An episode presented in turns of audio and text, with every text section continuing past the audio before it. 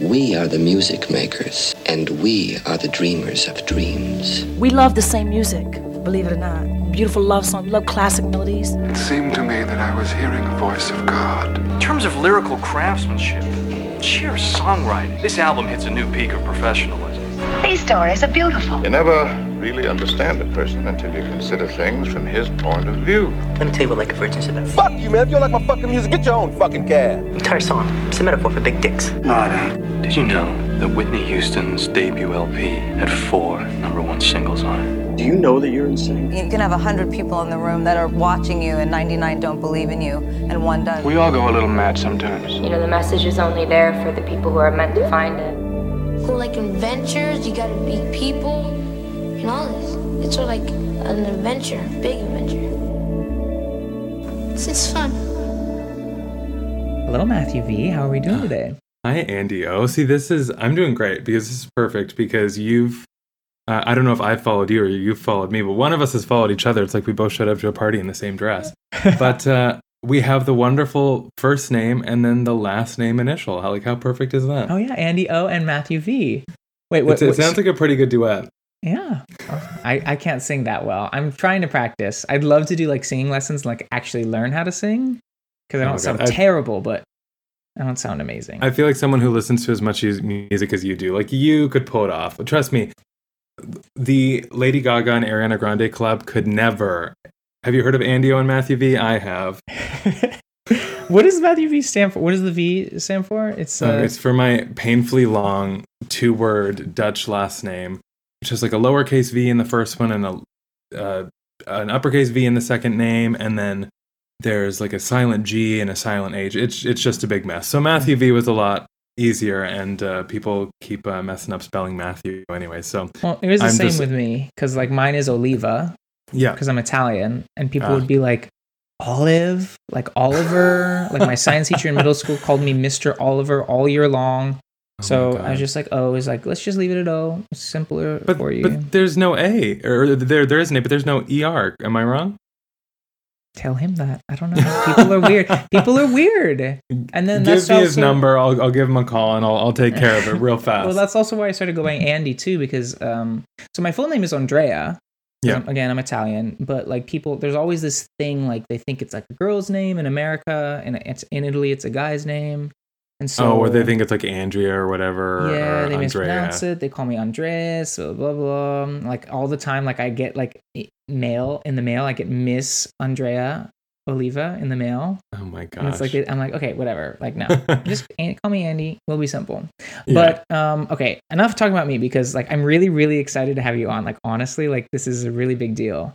Um, I remember when one of my friends, like months and months ago, it was I think it was Dom. He showed me one of your songs. I think it was um, "Always Be My Baby," um, and I was like, "Oh, this is a really cool song. Like, this is a good. Like, I love this cover of Mariah's song." Yeah. And I would have never thought, like months down the road, that I'd be sitting here like talking with you about this song, like ever in a million years. So, oh, sweet. This is well. Really thank cool. you so much for having me. This is exciting for me my partner's going to be thrilled that I'm on a podcast because he listens yeah. to podcasts all the time and he feels like I'm, you know, trapped in 2004, not really listening to podcasts. I'm a very avid music listener. I w- I've never read books. Like I'm, if I'm out on a walk, if I'm doing anything, there has to be music involved. Unless if I'm driving, I won't listen to music because I'm so focused on the music that I won't focus on driving. Right. Um, but uh, I'm such an avid music listener, so uh, I've been told often and often that I need to get into podcasts because Lord knows I'm not going to read. But if someone can speak to me, well, it's, it's it's weird because now we've got this cool thing where like somebody's like in your ear, you can be like running or like driving or like whatever, and they can be talking about whatever you want. I just think oh, it's super cool. I, I think there needs to be a personal training podcast where I have some like really aggressive sounding voice in my ears screaming like "Run, bitch," because that that would uh, that would that would probably help me a bit. I'm uh, I don't want to let anyone down, but uh, yeah, yeah, Regardless, thank you so much for having me on You're the welcome. podcast. Thanks I'm really excited. Um, you just released your first single, "Missing Me," right? Yeah, well, well not your first is, single. No, no, but your latest uh, single. but this say. is uh Yes. So this is um we just put out Missing Me last month. Uh, it's with uh, a really amazing Canadian artist uh, named Jocelyn Alice, who I had kind of listened to for the last 10 years because she's so successful in Canada and especially on Canadian radio. Um, I went into this situation uh, or in, into this duet with one top 20 at Canadian radio, and I think Jocelyn has probably had five or six top tens. Um, yeah. So she's pretty established up here.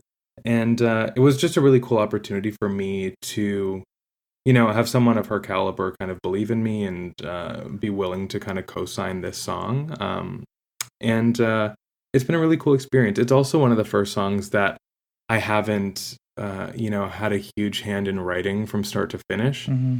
Uh, I was in Los Angeles on a writing trip, and uh, Joss and I had wanted to get together and write a song. I brought uh, a producer from Vancouver down with me, and then there were just so many schedule conflicts, and it didn't come together on that trip. But Jocelyn sent me uh, a demo of "Missing Me," and said, "I really think that this would work for you." She had written it in Nashville I think a few weeks before that. She said, "I really think this would work for you, or or as a duet. So just give it a listen." Mm-hmm. And I'm typically skeptical when someone sends me a song um, because I want to have a heavy hand in writing it. Right. Um, Where does that listened, come from? Because I, I, know everyone's I mean, different, so I'm just curious. Absolutely, I think that there's a few different standpoints for me. I kind of came into Mathew V probably like five years ago when I was in London, and I built the persona, and it was all around music that I had written. And so I think I had kind of associated the artist of Mathew V with self written music.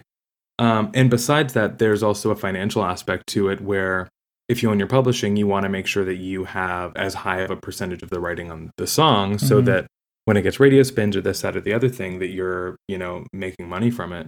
Um, but uh, I listened to the song that Jocelyn had sent, and uh, for the first part, I was expecting it not to be in my key because she's a female vocalist, right. and I was like, "Oh God, I'm gonna have to transpose this 900 times." But um, it the verses fit really well for me.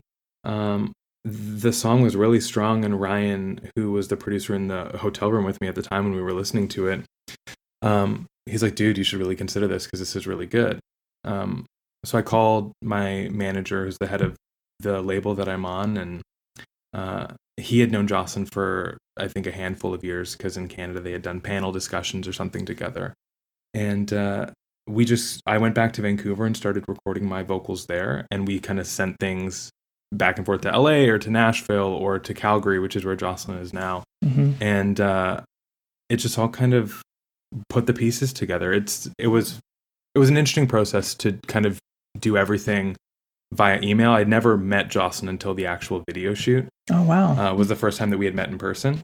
Uh, so it was a lot of like email back and forth pulling this together. But um, I'm really happy with how it turned out, and it was uh, definitely a new experience for me. But I was really I was really stoked on it. That's awesome. Okay, that's really that's really cool. All right, I'm gonna play I'm gonna play the track real quick. We'll give cool. it a listen, and then we'll talk more about it.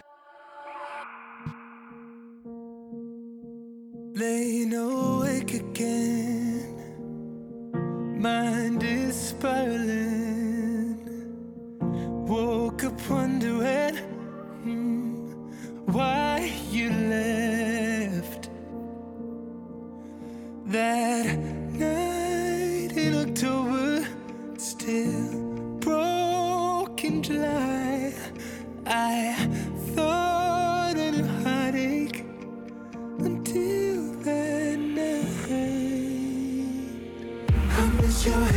miss your car, miss your street.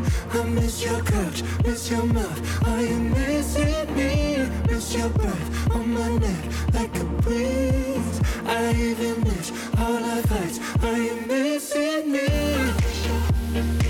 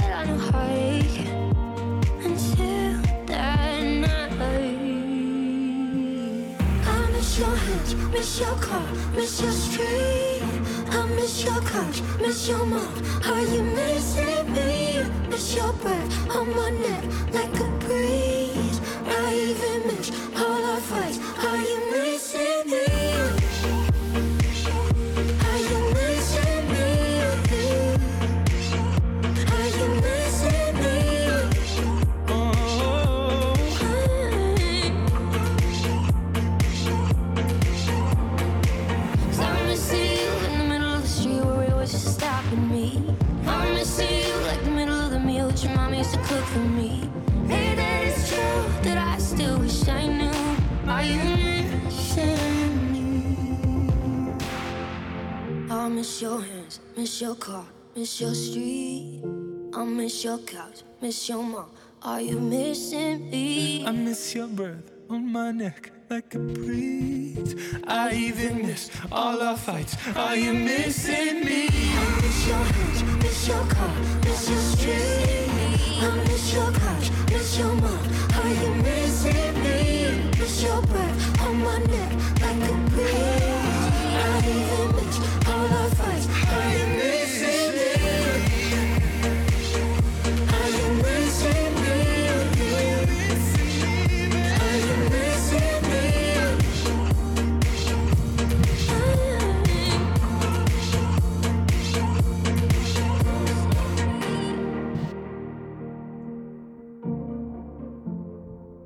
god, I've heard that song so many times.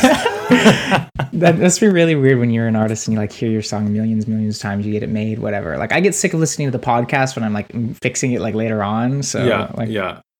It's. I mean, like this song moved relatively fast, and I think from the moment I got the first demo, it was like at least we were we were addressing it once a day for six months, and that Wow. was that was like a fast process for for us. There's a song on the album that's coming out in the summer that was finished two and a half years ago Oh damn. and then we had to go in and like redo the mix and change up a bit of the production to make Mhm. sure that it was like kind of moving with the time but Uh-huh. um we all agreed that it didn't have a place on the last album and Right. then going into this album i was like shoot i really like that song uh we should like bring this back Yeah. um Where so it's where are the streams at right now on Missing Me?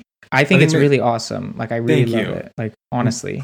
That's missing me is approaching 500000 i think this That's week awesome. will kind of pass that threshold Congratulations, Um, both of you guys. Everyone thank you. involved. Yeah, I mean, thank you very. It's it's weird. There's like, it was funny because when I was just getting started, um, uh, with releasing music, uh, I was surrounded by a bunch of people kind of mentoring me, and I was watching them, you know, get the top of New Music Friday USA or get this, get that, and I was like, oh, you know, when I release music, it's gonna happen like that for me. Right. And I really had to like struggle and climb to get streams and to get people to listen. And Right. before I signed my record deal, I put out my first EP, and I think we got about like Sounds, two million. right? Yeah. In 2016? Yes. Yeah. Uh, we I put out sounds, and then I think over a year we got about like two million streams on it, but it had never touched a Spotify playlist. Like nothing in house had ever been added. I was like, oh, like when when is this going to happen? And then we signed our record deal, um, and it's still like such a climb, and I'm lucky to have you know really nice Spotify support at this moment. But there's no number where I'm content. There's always Right. like I, I hit this goal, and then I'm like, okay, well, what's next? Right. Because I get to watch people like Jocelyn. I think Jocelyn probably has over 100 million streams Right. on her catalog. Right. And I'm like, oh, well, I, I need that next. And then, you know, when you hit there, when is it going to stop? So I'm starting to uh, try to disassociate myself from, I mean, trying to, not succeeding, but, you know, trying to take a little bit of time to like take away from the numbers. I think that like the- some of my favorite songs are certainly not my most streamed songs. Right. So I just need to like put out stuff that I'm proud of. And as long as it's keeping a roof over my head, that's, that's all I can really do. Yeah. I think it stops when your songs have become have gone on like karaoke software for like covers and they've been Yeah. made into remixes on commercials. I think Ah. that's when you know that you are you've reached critical mass. Exactly. So it's so funny that you said that because we were I was on a call with my manager today and he said he said we have all the instrumentals we should just release karaoke versions because okay. quite often people DM me and they're like, "Hey, can you send me the instrumental because uh-huh. I want to sing it at like a talent show or I want to, uh, you know, sing it at my birthday or whatever." Right. And so I'm like, you know, let's just put it out there. And if anything, uh, like even some of the ballads, people can you know use right. it as meditation background music. that's true. That's true. Yeah. Um, okay, so how did you get to? I, I also like the remix of "Missing Me." So if you're listening, you need to go listen to that because that's really good too. Yeah, it's got a little bit of like a '80s synth. You got those drums in there that I kind of like a lot. Like I'm super into like '80s vibe anything. So yeah. it's got a little bit of influence there, which I really like. Um, but so how did you get to? Tell me why "Always Be My Baby." Like, how did you get to cover that song? It's so interesting. I I knew that I wanted to do a cover on the record because right. I wanted with my first album to give like an olive branch to people that had no clue who I was, which was most people, um, to give them something familiar, which was a hit song and a melody that people knew. So as soon as the first you know, uh. yeah, you know what I mean. So as soon as that came in, yeah. they were gripped, but they were also intrigued as to okay let's watch this crash and burn or let's see if i enjoy this in a in you know in a bit of a new way and i knew that i didn't want to do a american idol version of it meaning just like going out and singing like i was doing karaoke at a bar right i wanted to make it feel like an entirely new song right um and i wanted to take lyrics like kind of take a bop that a lot of people knew and then interpret the lyrics in like a much more emotional way. Mm-hmm. So Always Be My Baby wasn't the first one that I was going to do. It didn't come to mind. I was going to do Midnight Train to Georgia, I think by Gladys Knight. Mm-hmm. But then I thought that enough people didn't know that. Well, something. Was, sorry, one thing that I really love that you do, and you've done this. You did this with "Always Be My Baby." You did this with "Lucky" as well. Yeah. And you also did this with Hit Me Baby One More Time, which I kind of want to oh, play later if we can get to it. Yeah, you did a deep dive. but you have this way of taking like these really like actually lyrically deep songs, like emotional yeah. songs that are like sort of underneath this happy pop layer. Yeah. And imbuing some of that like emotion back into them. Yeah. And that's what I really love about this and Always Be My Baby and Lucky too. So I think that's really cool. Thank you. About you, so. I, I, appreciate that. That's exactly what I was trying to do. Yeah. Um, when I came across "Always Be My Baby," it just kind of hit. I was going through all like all of the pop divas catalogs, and I was I was about to do "Believe" by Cher or "Strong Enough" by Cher but I knew that Ella Henderson on the X Factor did "Believe" by Cher stripped down. I love I so, love "Believe" by Cher you know? Yeah. and, uh, that's how we had kind of had it back and forth on instagram yeah. about that. Because i always um, i do have this stupid joke where i always ask my friends just randomly because I'm, I'm trying to be awkward and stupid. I'm like do you be- hey hey real quick can you tell me something? And i'll be like do you believe in life after love? And just like to be awkward and stupid so yeah. But anyway, oh my god. Um i'm a dork so it's no whatever. it's perfect. I think that it's i have a bit of uh, of bitterness with like i'm i'm 22 and I was in the studio with a young artist that's being developed, and I was writing for her project. And uh, she, I was having a freak out because I'm like, the, the Pussycat Dolls are coming back. The Pussycat Dolls are coming back. Oh my god, I'm so hmm. excited! The Pussycat Dolls are coming back. Yeah. I was like, I'm gonna go to Vegas and see them in concert whenever it happens. Blah blah blah blah blah. And she is in grade 12, and she looked at me and she was like, "Who?" I was like, "The Pussycat Dolls," and she was like, "I don't know what that is." Uh huh. And I felt this like this fire inside and of of I felt I turned into an old man on my front porch, being like, "This generation isn't gonna know all of the good music. They're not gonna appreciate Celine Dion and Whitney oh Houston and Mariah Carey, like the Holy Trinity. What's the what's their Holy Trinity? Billie Eilish. I, I can't I can't get around this. Um, so I'm just like trying to click. I'm like, ABBA is ABBA gonna disappear? I can't let that happen. Um, but uh, so yeah, long and the short to wrap it back around, I've I wanted to you know take songs that were lyrically um, deep and kind of portray them in a totally different way. Yeah. And I think that I want to like kind of keep doing that. It's been fun to explore and kind of find songs where I can do that. And I think what again, are, not, what are some you're thinking of doing next? Like what yeah, are on your so mind? I I really want to do "Strong Enough" by Cher. Okay, um, I that would be that good. That would be good because it's like full on disco. Yeah. Um, and I think if you like were to strip that back, and just throw big gang harmonies on it. It mm-hmm. would be mm-hmm. really nice. I wanted to do what else was I going to do? I, I had a thought about doing The Way I Am by Ingrid Michaelson, but I think that it's already kind of what it needs to be. It's already kind of stripped back. It's not like a big bop. Uh-huh. Um, so I'm there, there's a few that I'm throwing around. I, to be honest, when I find the perfect one, I do it. So I Right. don't think that I've found that like the aha moment that I had with Right. Always My Baby and Lucky has not resurfaced yet. Right. Um, and oh, I what funny you said that because I'm already thinking about the next EP for Beyond This album. I'm starting recording it in July, Okay. and I was about to do My Heart Will Go On, but like a totally different version of it.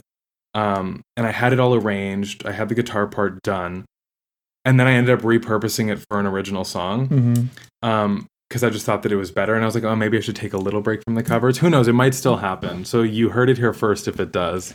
Yeah. But uh, also, part of me feels like blasphemous to take on Celine Dion, which, in my opinion, is the best singer of all time.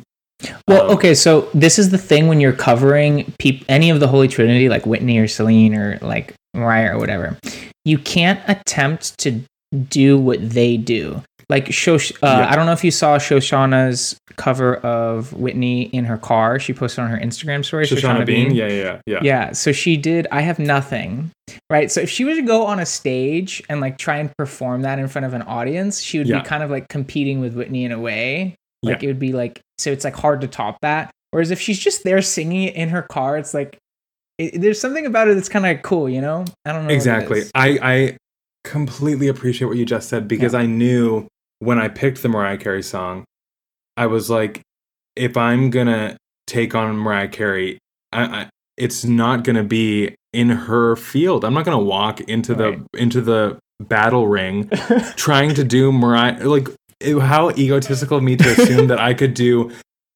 a song from one of the three best singers of all time. Like if I if I'm gonna Yeah. try it, it needs to be a new song with the same melody and lyrics.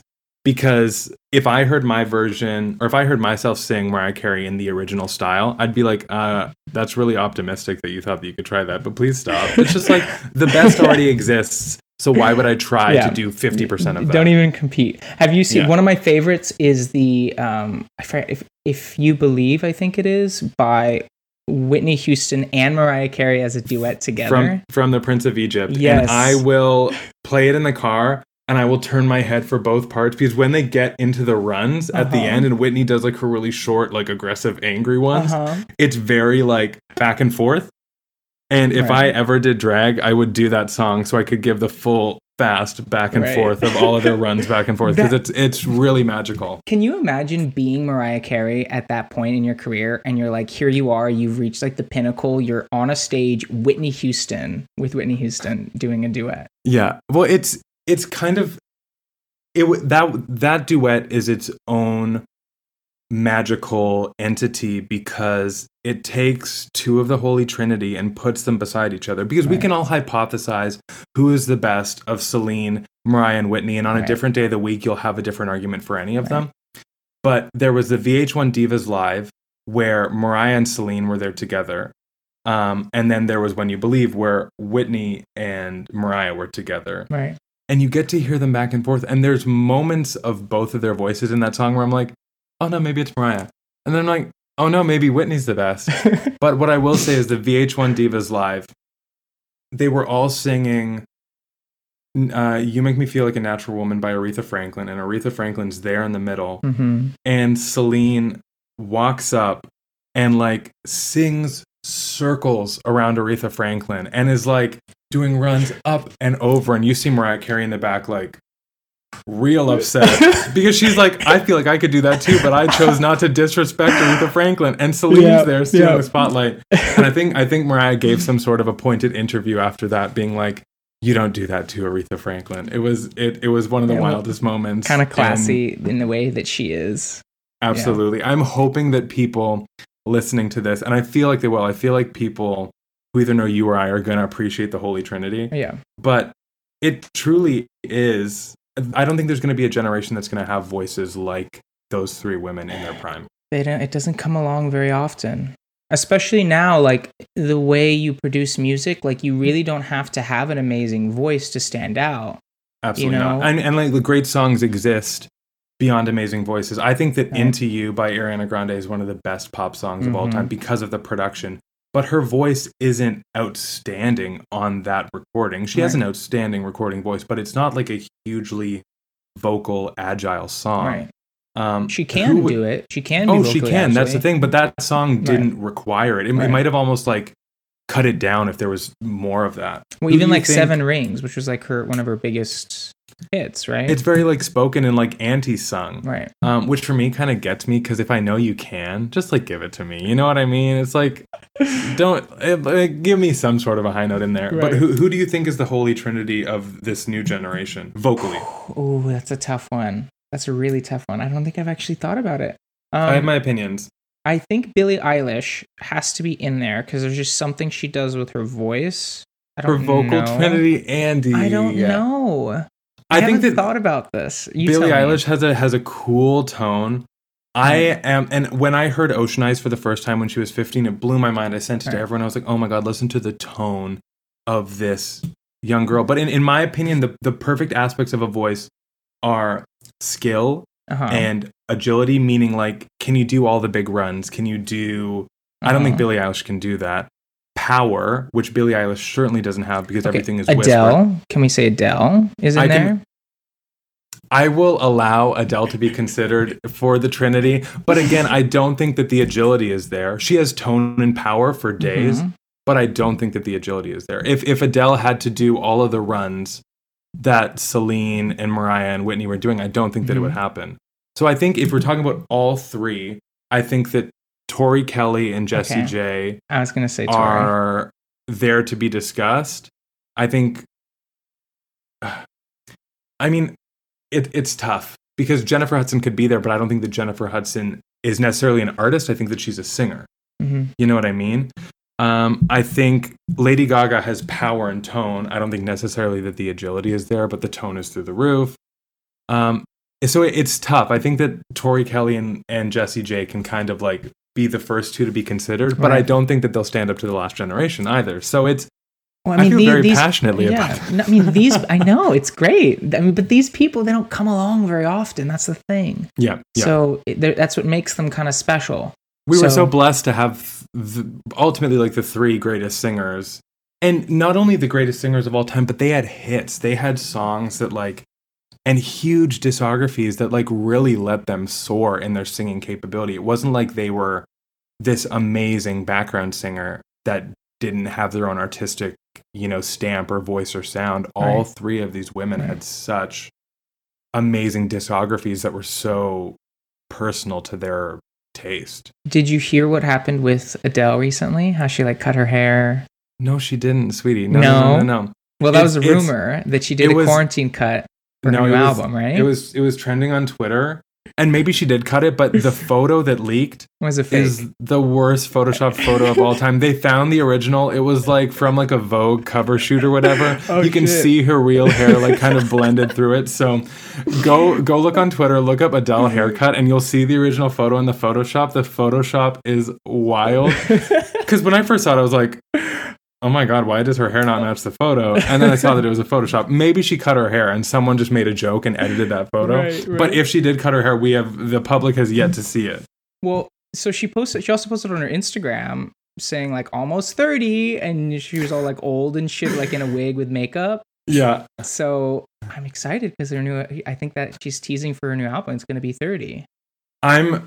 I'm really excited for her new record. I'm hoping that like when when 25 by Adele came out, I was so thrilled because it was exactly what I wanted from it. It was it was 21 and 19, but like it evolved and changed enough for me to know what Adele was. I'm hoping that this album isn't um seven rings for her. You know, I hope that it's not like modern like really modern production and like trap beats and right. her not living up to her full vocal potential unless that's what she wants to do and then live your artistic life. But for me as a listener what i want from this new album is kind of more of the same. I think adele's the only artist that has the freedom right. to make the same kind of album over and over again because she does it so well. You don't want her to take the sam smith route where he's like going more like poppy a little bit and less ballady Right? I think that Sam is making a good decision because I don't think that he's an artist that can make the same album over and over again. I mm-hmm. think that he tried with the second album.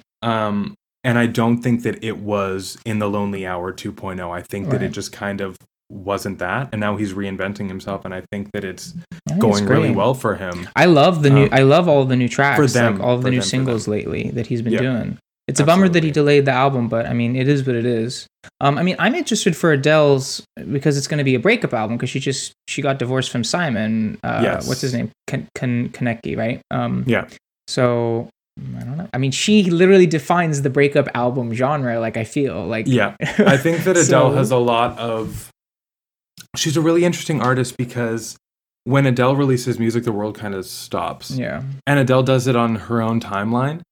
Um, so I think that it's gonna be interesting. She has the the ball in her court if she wants to reinvent herself and really kind of change the way that music is going. But for me, selfishly, I just want like the new 25. I'm like, right. give me more of the same because I think she's the only artist that can release the same type of album over and over again and have it make the same impact because the quality of the writing is so good. Yeah. I think Amy Winehouse would have been able to do the same thing. Right. I think Amy Winehouse would have been able to release Back to Black over and over mm-hmm. and over again mm-hmm. with different songs and it would be it would make the same impact. Who would you have liked to see Amy Winehouse do a duet with? Uh, if like now, Amy, if Amy were still around, she would have done a duet with John Legend because I just know that would have happened. It wouldn't right. be who I would have chose right. for Amy Winehouse to do a duet with. Who would I have liked to see Amy Winehouse? I, I would have seen like, like her do it with Lizzo. Maybe that would be kind of weird. oh, cool. I can I can get on board with that. I think that would happen. I feel like she would do a duet with like James Blake or something. Like I feel yeah. like that's who Amy Winehouse would choose right. for. And I'm just really hypothesizing now, but um, who would I want? Why do I feel like Amy Winehouse and Macklemore would do a duet? like, am I like? I feel like that that could happen. that could happen. Or not? I mean, it, it couldn't happen right now, but I feel like that that could have been on on Earth 2.0, where Hillary Clinton's president right now, and uh, Amy Winehouse is doing a duet with Macklemore. You know? Yeah. Earth, cool. Earth 2.0 sounds great. I love that song. What was it? Uh, I forget the name of the song. He's talking about like uh, coming out, like I can't change even if I. That song, right? You know that song? Um, Same Love came out when I was in grade 10. Right. And it made my high school experience so much easier because yeah. I saw like Macklemore was huge at that point, mm-hmm. and I saw all of the guys in school um, want to like they're like oh like it's cool and it's dope to be accepting like I, I right. should I should have a gay friend like right. like that that's cool now I don't want to be uncool Right. Um, so it's like I saw this weird polarizing shift of how people were acting, and it, like that song for me made a huge impact. I saw it made a huge impact on my school. Yeah. Um. That's so amazing. it was it was it was really powerful. I used to just listen to it to cope. You know. Yeah. Like just give me like courage, like whatever. Just listening through my day. I like, think that there was so much power for me like there, for me when I was younger, watching Lady Gaga speak for the gay community, mm-hmm. and then because it was me watching, you know, what I deemed to be uh, when I was a child, you know, uh, a, a, straight woman, and I I don't know what Lady Gaga's sexuality is, but how mm-hmm. I deemed it at the time was someone. Remember who, that thing where people were like, "Do you have a penis?" or whatever? Like, remember? Oh, and God, she just was like a fucking the baller the way she answered. Like, and there's that interview with Anderson Cooper. Yeah. uh, she handled that amazingly. So she always handled herself amazing, and there was there was so much power for me to watch someone who I deemed to be outside of my experience standing up for me. Right. So when it was a straight guy who is typically kind of like the enemy of who I was growing up, it right. was kind of always the people that picked on me were straight men. Right. To have someone in that community standing up and speaking up for me was so powerful. Mm-hmm. Because it's one thing to understand the experience, and it's one thing to not have walked the experience but still be able to empathize with it. Right. 100%. I agree. So, so music, music new, is powerful. Who are some new artists that you've been listening to that you are just like, and I, I can imagine you have a long list, but like what's, what's, what have you been playing this week that's like at the top of your list and you recently played? Okay, so I did my playlist, Andy's mixtape, that you I put you on there. Yes, thank you um, for doing that. You have the most albums out of everyone on there, but I felt like I had to put missing me on there because it just fit and I wanted it to be. So and it's my playlist, so I can do whatever I want, honestly. So whatever. But well, thank you. Yeah, you're welcome. So I have been listening to this play- playlist a lot. Are you into like Lanny or um, 1975? Or okay, so like typically I listen to a genre of music called women only, but this year I've broadened my horizons and um is it my, just women is that what it, like is a no yeah question like is it like what no so like typically like i always connected to female voices because okay. i thought that they were more powerful but in the last year i've like really opened my broadened my horizons and like right.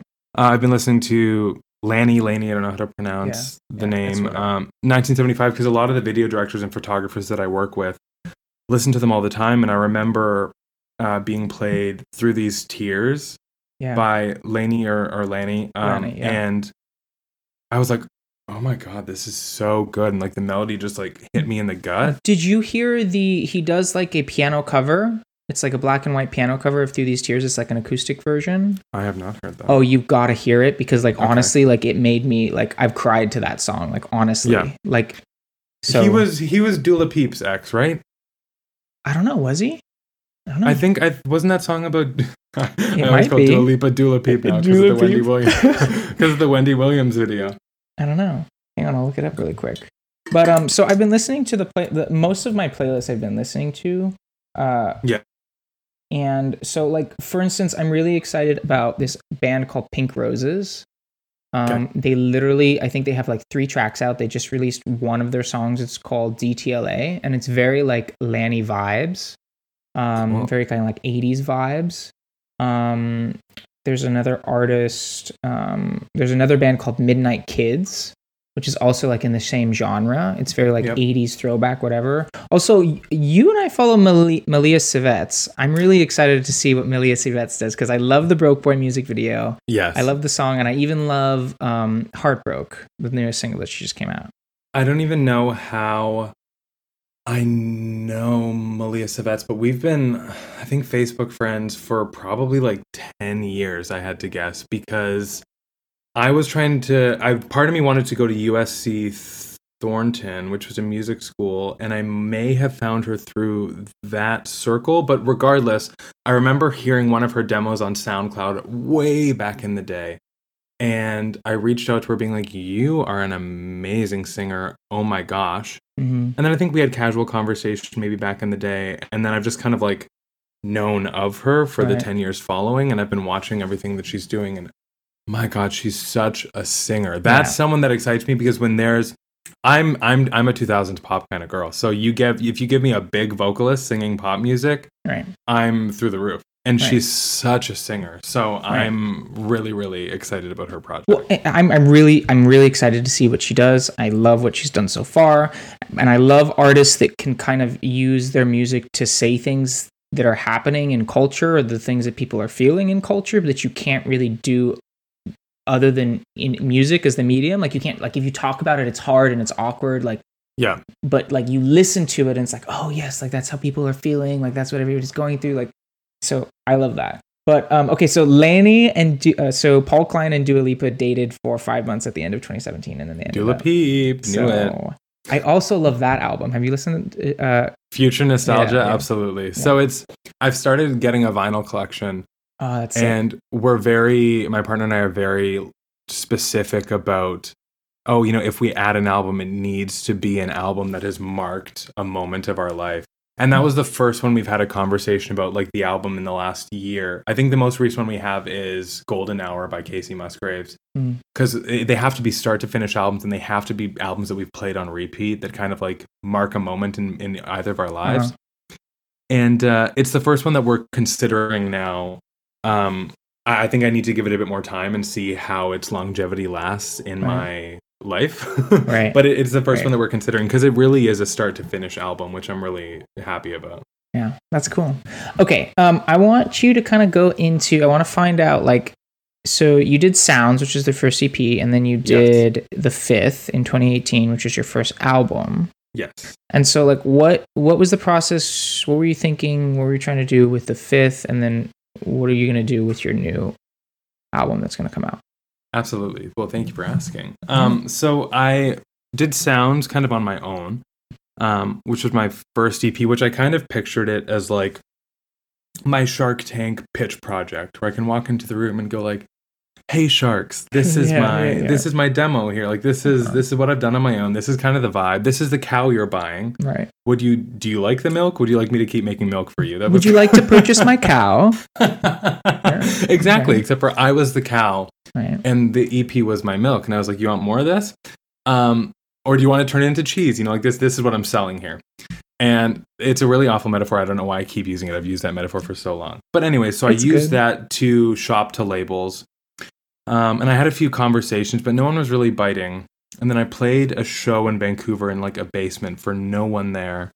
Um, and this gentleman walked up to me after the show and he said, "I think you have an amazing voice. You should come by 604 Records because." was that discouraging? Like being there, like nobody was there, or you I just like kn- power through it, or I kind of knew that no one was going to be there. I've always been very realistic as like I'm not Celine Dion, so why would I expect her audience Right. to turn up? You know what I mean? Like I didn't really have a lot of traction at the time. I had two million streams, most of which were overseas. So I'm like, who who would I expect to come see Right. this show? Right. So I, I wasn't really too upset about it. Right. But this gentleman came up to me after the show, one of the five people that was there, and said, "Hey, I think your voice is great. I just started working with 604 Records, who is one of the labels that I reached out to and never answered. Um, and he's like, you should just come and meet Jonathan, um, the head of the label, and just have a conversation. Um, so I went and I chatted with him, and um, he said, "Oh, you sound familiar. Why do you sound familiar?" I said, "Well, I emailed the label probably like six months ago," and he said, "Oh yeah, I did listen to your stuff. Um, let's kind of test the waters here and see how our relationship grows." Mhm. And so we decided to do five months of kind of like trial management where they would prove themselves to me and I would prove myself to them. And one of the tasks that I have was to bring in five demos. And if he liked one of the songs, then we would enter into a record deal and we Mhm. would move forward with that song being on the album. Right. So I used the label's resources and I did a bunch of co writing and a bunch of demos.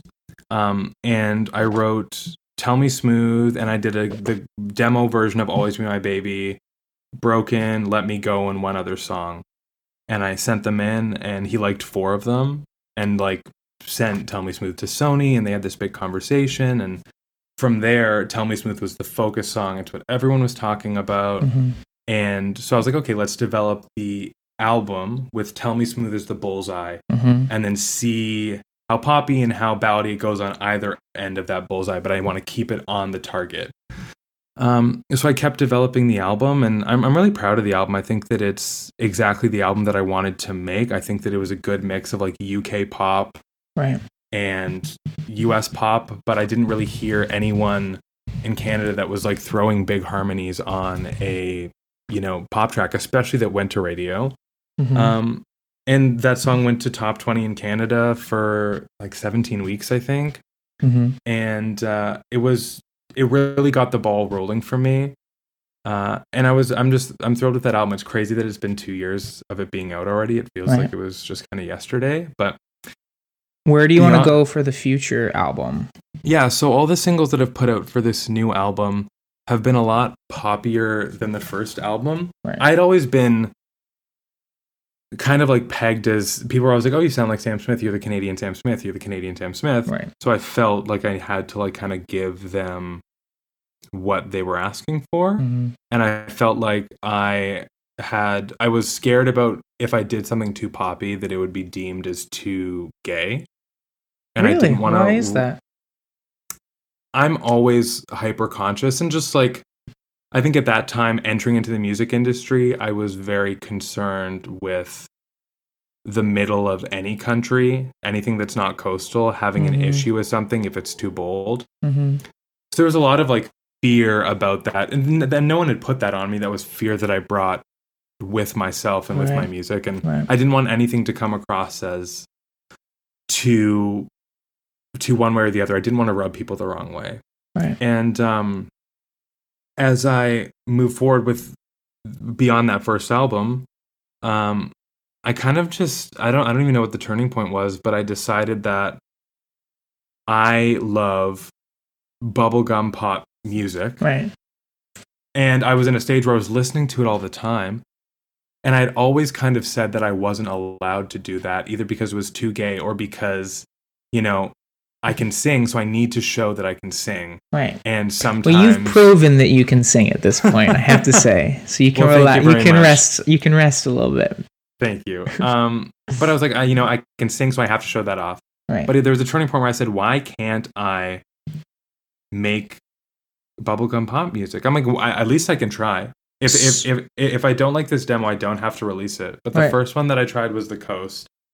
Um, Just give it a shot and see what happens. yeah, that's the thing, and we gave it a go. The label loved it, and I and then I felt I'm so lucky to have a team that kind of supports me in whatever I make. I had to overcome my own issues with you know allowing myself to make whatever music I wa- wanted to make. Right. That's a Um, process. But I've I, I've always felt championed and supported by my team, which I'm really grateful for. And uh, I started with the coast, and then I kind of just like let the like I took the lid off, and everything kind of like I, I opened Pandora's box, and it all Right. came rushing out. So I think a lot of the singles that I've done for this album are a lot poppier than I've done before. And I, it's been a really thrilling process for me because I feel like I'm making the pop music that I want to listen to. If, if if this song came on in a playlist, I'm like, oh, this is what I would stop for. So I really feel like this album is the album that I would want to listen to from start to finish. There's a few very vulnerable moments on it, right. uh, but this album was really Is- allowing myself to to do that. That's awesome. Is um flashback going to be on there? Yeah, it is. Okay. It is. Yeah. I was listening to that song. I really like that song. What is the like? Uh, where did that song come from? Like, what's the? Yeah, I um when I was 17 before I moved to London, England. I graduated high school and I was going to London in September, uh, two months after I graduated to live there and go to music school there and and you know kind of try to make it happen. Okay, wait. Can I? I'm sorry. I want to pause you. I want to play. Can we play it? And then Please, I want please, to hear please, you talk about Yeah, it. yeah, Okay. yeah. So this is Flashback by Mathew V. It's going to be on his new album. It came out in 2019. Here we go.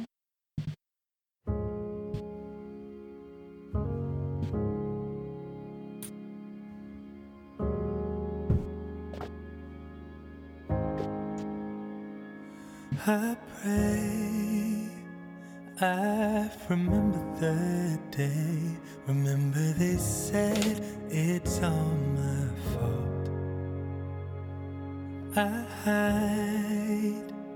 I sit alone and cry whenever I'm needing anyone. And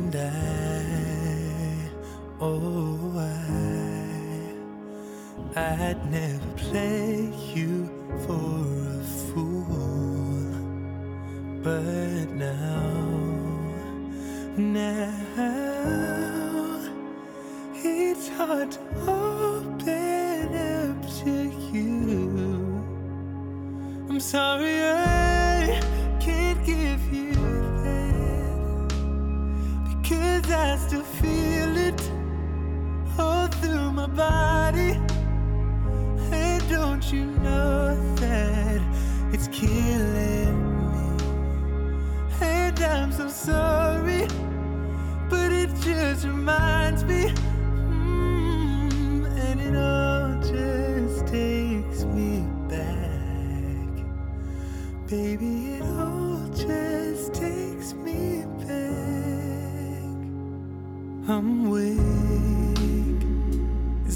what you make of me? When I had to get up on my own. Seventeen. When he put his hands on me, and I had to find my way back home. But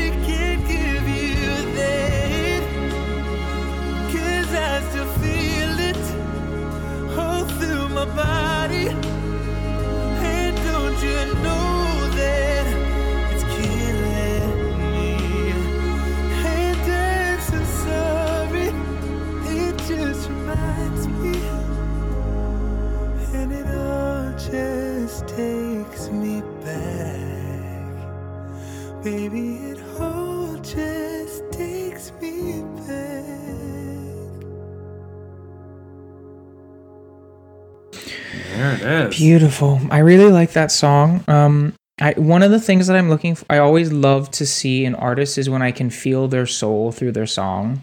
Yeah. Like it, no matter how successful or talented or good the song is or whatever, like there are certain songs where you can like feel the artist's soul. Like I have nothing by Whitney Houston is like an example of uh, when she sings that and she performs that, I can feel her soul in that song. Yeah. And I can yeah. feel I can feel feel a little bit of that in this song. So I really like it. So you. you're welcome. I'm I'm I'm excited for more people to hear it. So they need to. Um, okay, so where did this song come from? You moved to London when you were 17. Yeah, so I, right. I just graduated high school. I was about to go to London. I had worked really hard. I got into music school when I was 15. I'd done all the work, and this was my holy grail of I'm going to go, I'm going to make my career happen. I was so motivated about it. And um, right after I graduated um, high school, uh, there was there's a, a, certain dating app in the the gay community that I had been made aware to me, um, and I was like, oh my god, I'm so thrilled. I had just lost 100 pounds. I went from literally thinking that no one was ever going to love me mm-hmm. um, or, you know, kiss me or anything to now me feeling I was in this new body and I was finally allowed to, you know, I'm like, oh, like people might, you know, be interested in me. Oh my God, this is so mm-hmm. cool. There's a dating app for, for you. For gay people, and I'm so excited that you know because I didn't get to date in high school. There were no other gay kids around. Right. So I was like, oh wow, this is cool.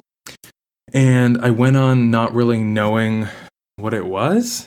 Mm-hmm. Um, and uh, went on a date. I went on a walk um, and uh, just didn't end up being the best situation for me without mm-hmm. getting into any details that we don't need mm-hmm. to get into. Mm-hmm. Um, I'm really lucky to be in Canada to the point where um, regardless of what happened, I was able to, you know, go to the hospital discreetly right. and get things taken care of that right. had to be taken care of, and treatment was provided for me uh, right. by our government, which was awesome. But um, it was something that had happened, and I knew that if I told anyone about it, that I wasn't going to be allowed to go to London to go to music school, which was mm-hmm. my dream. And I was like, I'm not going to let this mm-hmm. stop for whatever procedures were going to happen if I came clean about what had happened. Right. I didn't want to go through it. I wanted to forget that it had happened. I wanted to get my treatment done and I wanted to go to school. So I didn't tell anyone about it. And then I thought that it was done and over with. Right. Um, and I had moved on with my life and all that stuff. And I think as I got older and after I moved back, this is probably three years after the incident had happened, I had kind of started to notice patterns of how I had learned to cope with things uh-huh. and things that um, I'd kind of carried with me from that. Mm. And so I talked to my one of my best friends, Luca Fogale, who's an amazing artist in his own respect. I'd recommend everyone go listen to him. But he's one of my best friends as well. Mm-hmm. I've worked with him on music since Sounds and onward.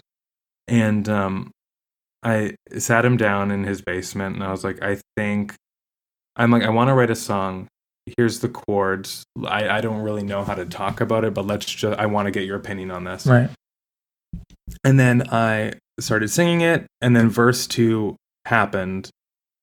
And there's a line in verse two where I was like, I say 17 when he put his hands on me, mm-hmm. and then mm-hmm. he stopped and he was like so caught off guard by it because right. I, I really had to process if I wanted to be mm. so blunt about it because mm-hmm. I didn't want to trigger anyone and I didn't want to be too forward. And my biggest fear throughout the whole process was that anyone would think that I wanted attention for it.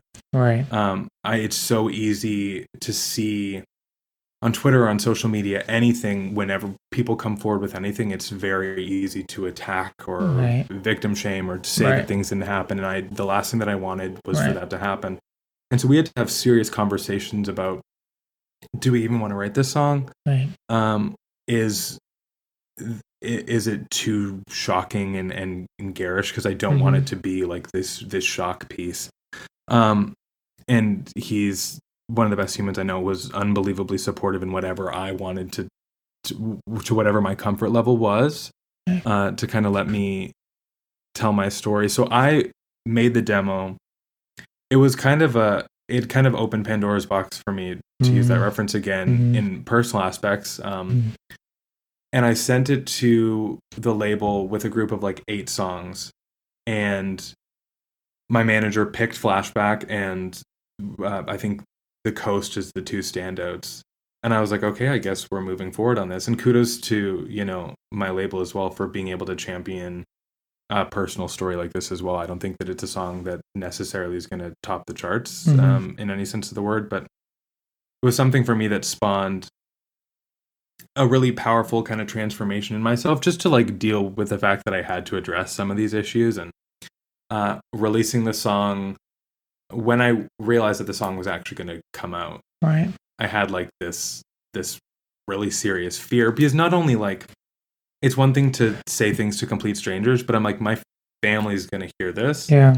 My extended family's going to hear this. Right. And it's going to cause a lot of questions internally as to what happened and why it happened and how things were dealt with. Did that happen? It did. I I got calls from extended family members that were like that wanted details on what had happened. Right. Um, and I mean, looking out for me and wanting to make sure that I Yeah, was yeah. okay and Coming all this from a stuff. loving place, Yeah. yeah. coming from a loving place, but it's, It's still hard. It's harder for. It's still hard for you. Yeah, the, the most beneficial thing for me was at that point. I when that I knew that song was going to be released, I started going to therapy, and uh, although it kind of sent me into a spiral at first, when I actually unboxed all of these things, Yeah. It was a really powerful moment for me to kind of look at from the outside how growing up in the gay community, growing up with, you know, dating apps that aren't really dating apps, Right. um, and then Sex things- apps. yeah, sex apps, things that have growing up with that from 17 years old. The kind of the patterns that that programmed into me on where I saw my worth and how I interacted with other gay people in the community, and it was a really amazing aha moment for me to realize how I wanted to conduct myself moving forward. Right. And if some of those things that I learned were kind of coping mechanisms that weren't benefiting me or or my future Right. relationships. I So wish it was we. a really yeah. I, I wish we could have more conversations about how, like, in gay culture, there's a difference between like sexual intimacy and like genuine connection, and I feel like those kind of get confused a lot in the gay community, and it, it- they're very different. And Yeah. a lot of people, like, I feel like they don't know how to do the genuine connection thing, or they Yeah. confuse them, and it's like, no, no, no, no, no, no, no. Well, I, I I remember the first moment that I opened the app. I'll just Right. call it the app. And th- I mean, I was just, I was young and I thought it was a dating app. And I remember in the first 10 minutes being berated with all of the content that you get berated with Mhm. on that. Right. And I remember the aha moment of, oh, this is how we do things. Right. And oh, this is what dating is for us. Right. And I was like, okay, better follow suit. And I better. And I remember someone asked me, want to cuddle? And I remember thinking genuinely that they wanted to cuddle. Me too. I was the same way. I was the Right? And I had, I had butterflies in my stomach. And I was like, oh my God, my movie moment is finally happening. Right. and then over time and over constant exposure to it, Right. I realized I'm like, oh, that's not what people mean. And I just need to buckle up and get in the game here Right. because it's moving all around me and I'm falling behind. Right. So it was. There's this whole double speak thing that happens, and Yeah. you can only nobody tells you. There's no rule book, right? Yeah. You just I mean, learn it. like, uh, how old are you if you don't mind me asking? 27. Yeah, like we're we're a part of the the first generation, or uh, I'll speak for myself, but I was raised with it. There was no dating prior to it, and I don't know Right. anything different. And mm. I I really feel for the next generation coming up in this community because I had to learn my worth and my value wasn't through my body at Right. 22. You know, I didn't I didn't understand that. And Right. it, it was made very clear to me that oh this is the way to do things and i wish Right. that like we weren't we're kind of just left to police ourselves but i think that there's a lot of like a lot of internal struggle at least i'll speak for myself personally there was a lot Right. of internal struggle with realizing if my body was th- the, the most important thing that i had to offer people or Right. the only thing that i had to offer people Right. Yeah, I mean, it, it's weird. Like, as millennials, we're the last generation with one foot outside the internet and one foot in the internet. And, Absolutely. s- and so our parents didn't have rule books. Like, this is the first, like, one of the first times in history. Like, you normally you have the older generation telling, like, the generation, like, hey, these are all the things, right? yeah But yeah. we were the first one where it's like, nobody knows what's going on. Literally Yeah. no one. So we're Yeah. figuring this shit out on our own. And we're going to make some mistakes. It's going to be weird. There's going to be some crazy stuff that happens. But yeah we're gonna figure it out. So I'm I feel really good for like um, Gen Gen Z, I think it is Gen Z. Yeah, the, yeah. the coming after because I can already see that it's less of a like nobody cares if you're gay. It's like just like n- people, less people even like ask, you know. Yeah. Like, and it's so much easier for kids that are growing up in middle school and high school just to like explore and be cool with it. Like, Yeah. hey, like I'm a dude. I like I like dick. Okay, that's cool. Like whatever. Like you know, like oh, not- that's what being gay is. ah, I've been doing it all wrong this whole time. Yeah. but it's just like they, they're free to explore in a way that like in a healthy way Yeah, you know yeah. that a lot of previous generations didn't get to so i think that's really encouraging. I'm really looking forward to seeing that. But i mean one of the okay so one of the things that i really love about artists is like you guys have so much courage because y- you're constantly making yourself vulnerable. Like you're Yeah. putting these like vulnerable parts of you like out there in the world for people to just like listen to and like empathize with.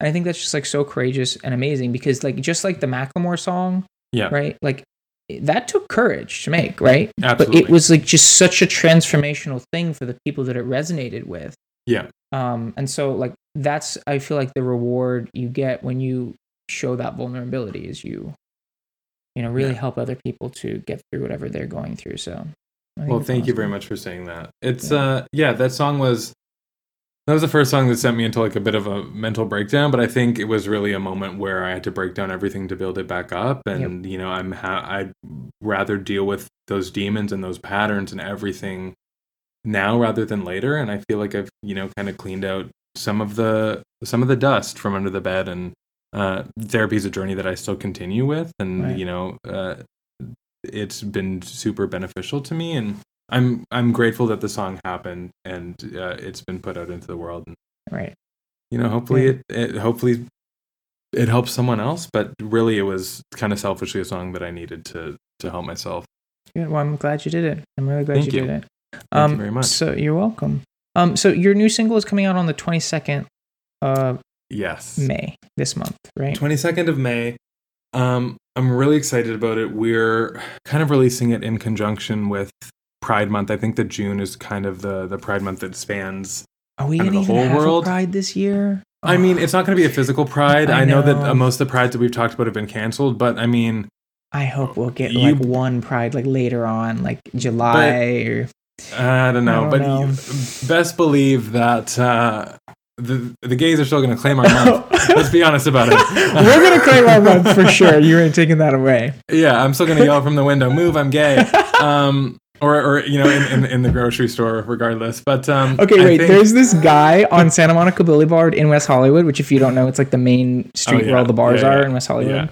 Um, and he during the quarantine, he has a speaker that he puts on his windowsill and he plays it and he just like waves at all the boys as they pass by. Like it's so weird. He's just like it's weird, but hey, I mean he's he's doing his thing. So Yeah, it's a it's a it's a party in the street as long as we're six feet away from each other. But um, it's uh yeah. So we're kind of releasing it for Pride Month, and um, uh, I'm really stoked on the artwork. I'm a very I love putting the artwork together almost as much as I love putting the music together because the nostalgia for me about music was getting a CD, looking at the front and the back, opening it, taking the booklet out, going through the booklet, Mm. and just seeing how everything tied together, how the CD matched the front and like the Yeah. casing under the disc matched it. And going through the booklet was my Mhm. favorite part. Mhm. Um, kind of similar with vinyl too. It's kind of a similar feeling. you know, it's like you get to Yeah. actually hold the product and see how the font matches and the color Mhm. scheme and like how the music looks like. I think Right. that it's so special and so cool. So I'm really stoked on the artwork. It was, you know, one of the bolder shoots that me and my buddy uh, Reese had had done, and um, I'm just really excited about it. I, I played the song on tour last, I guess, over Christmas. Yeah. Uh, I went on tour in November across Canada, and uh, it was by far like everyone came up to me and they're like, "Oh, what's that? Like, what's that song where you were all chanting and everyone was clapping?" It was like uh, everyone was clapping along. It was like that song. That's the song. You got to release that song. And we were going to release it before missing me, but then the radio campaign, they were like, "No, we need it right now." So Right. got pushed off. But I think it's happening for the best because I'm glad it's happening around Pride Month. We need some. We, we need some bops to kind of lift these gays up we since our pride was taken from we us. do. Do we have a name? Do we have a name yet that we want to talk It's about called, or not it's yet? called no, yeah, it's called "Don't Let Me Go." okay. Um, which is funny because I one of my most successful songs off my first album was "Let Me Go," but uh, you know, mm. it's just it's just you know, people change their minds. Okay, yeah. sometimes sometimes we we we want to let me go, and sometimes we don't want to let me go. So we tend to think of people as these like cinder blocks that never change. Yeah. Like if yeah. you said something like months ago or years ago or felt away months ago that you'll never change, like no, like dude, like I change, like I grow, like I change yeah. my mind on things. So it's whatever. Oh, and I think for artists like I want to make the music that I want to listen to, and in different years, I want to listen to different music. Right. Um, this album is going to sound different to sound, and people have come come to me and said like, "Oh, you know, since Tell Me Smooth, you've kind of strayed away from the UK pop, and I liked it better." Right. And I'm like, I'm not never going to go back to that. Right, I right.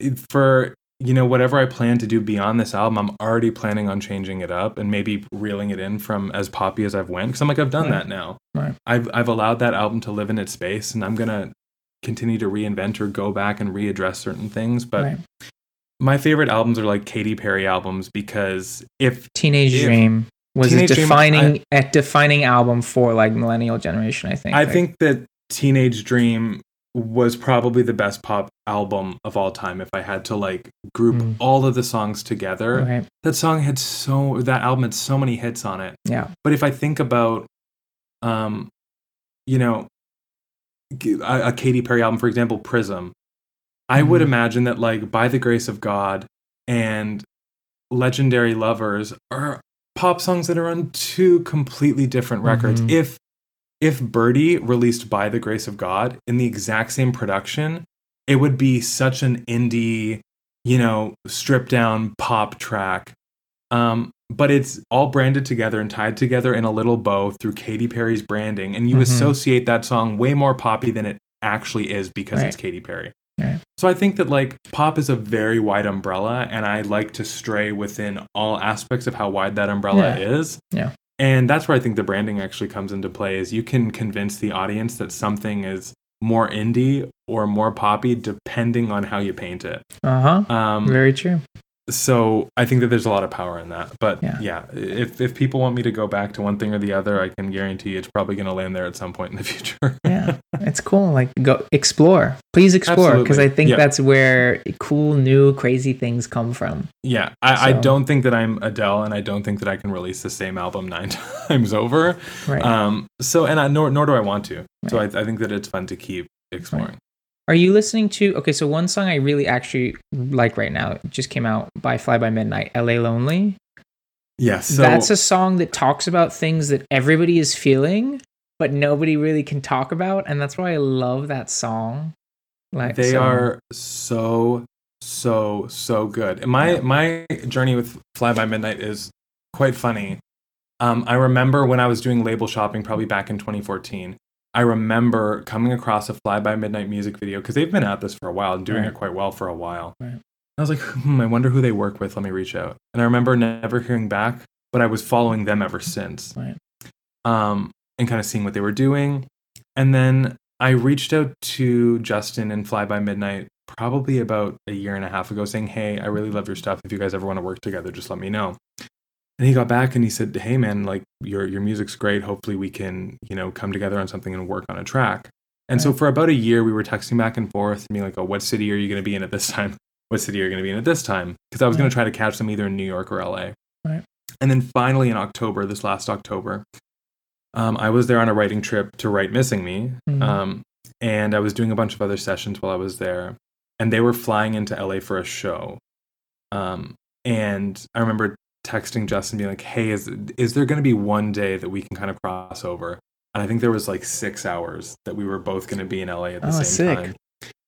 And so I booked us a studio in North Hollywood for four hours, and we got this track done. It'll be the last single off of this album. It's my favorite song off the album. Oh, I'm so excited but it was really for that. Cool to have artists that I've just been a fan of for years now and to really be able to first of all get into the studio and exactly what I imagined the song between them and I would be is exactly what we got.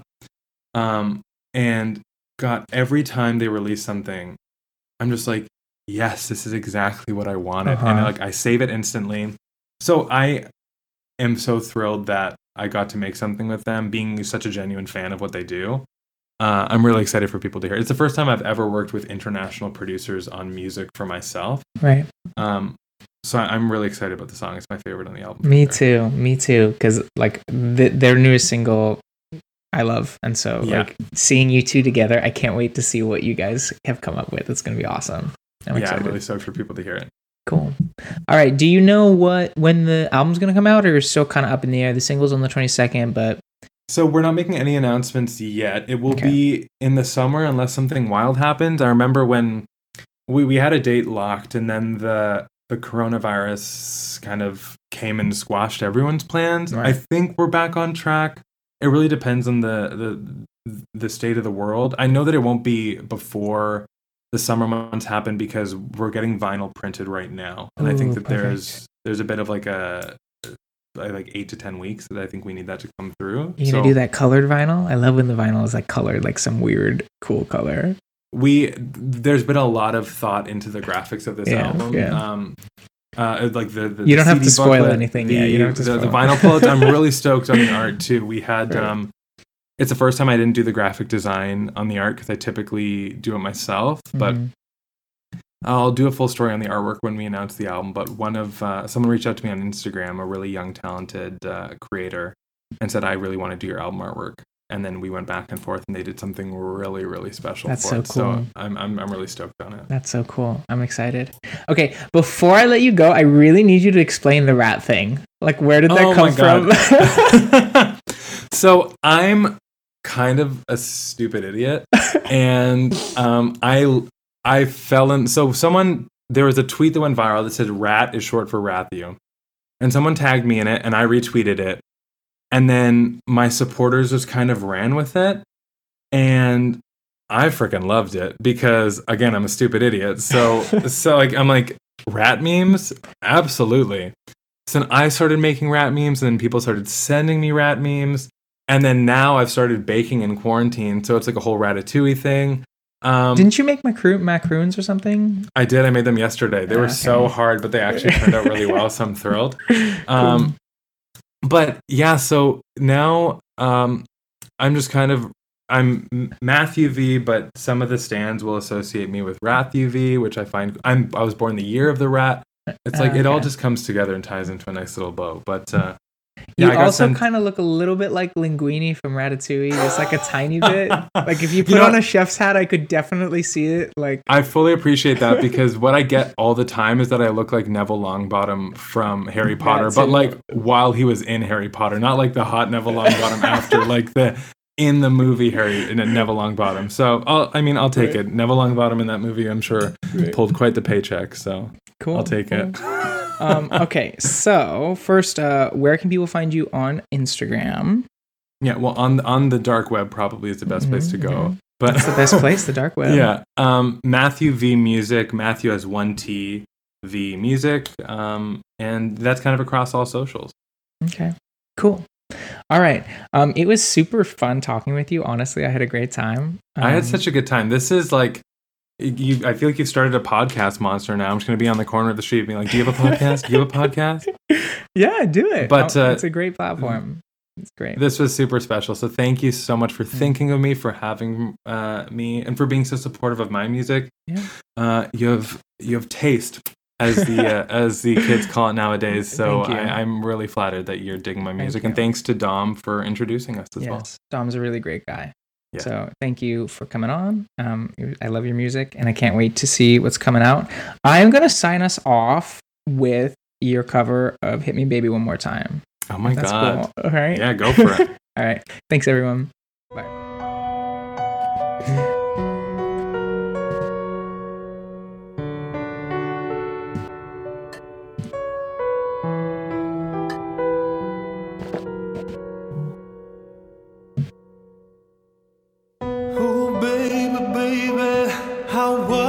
Supposed to know who that something wasn't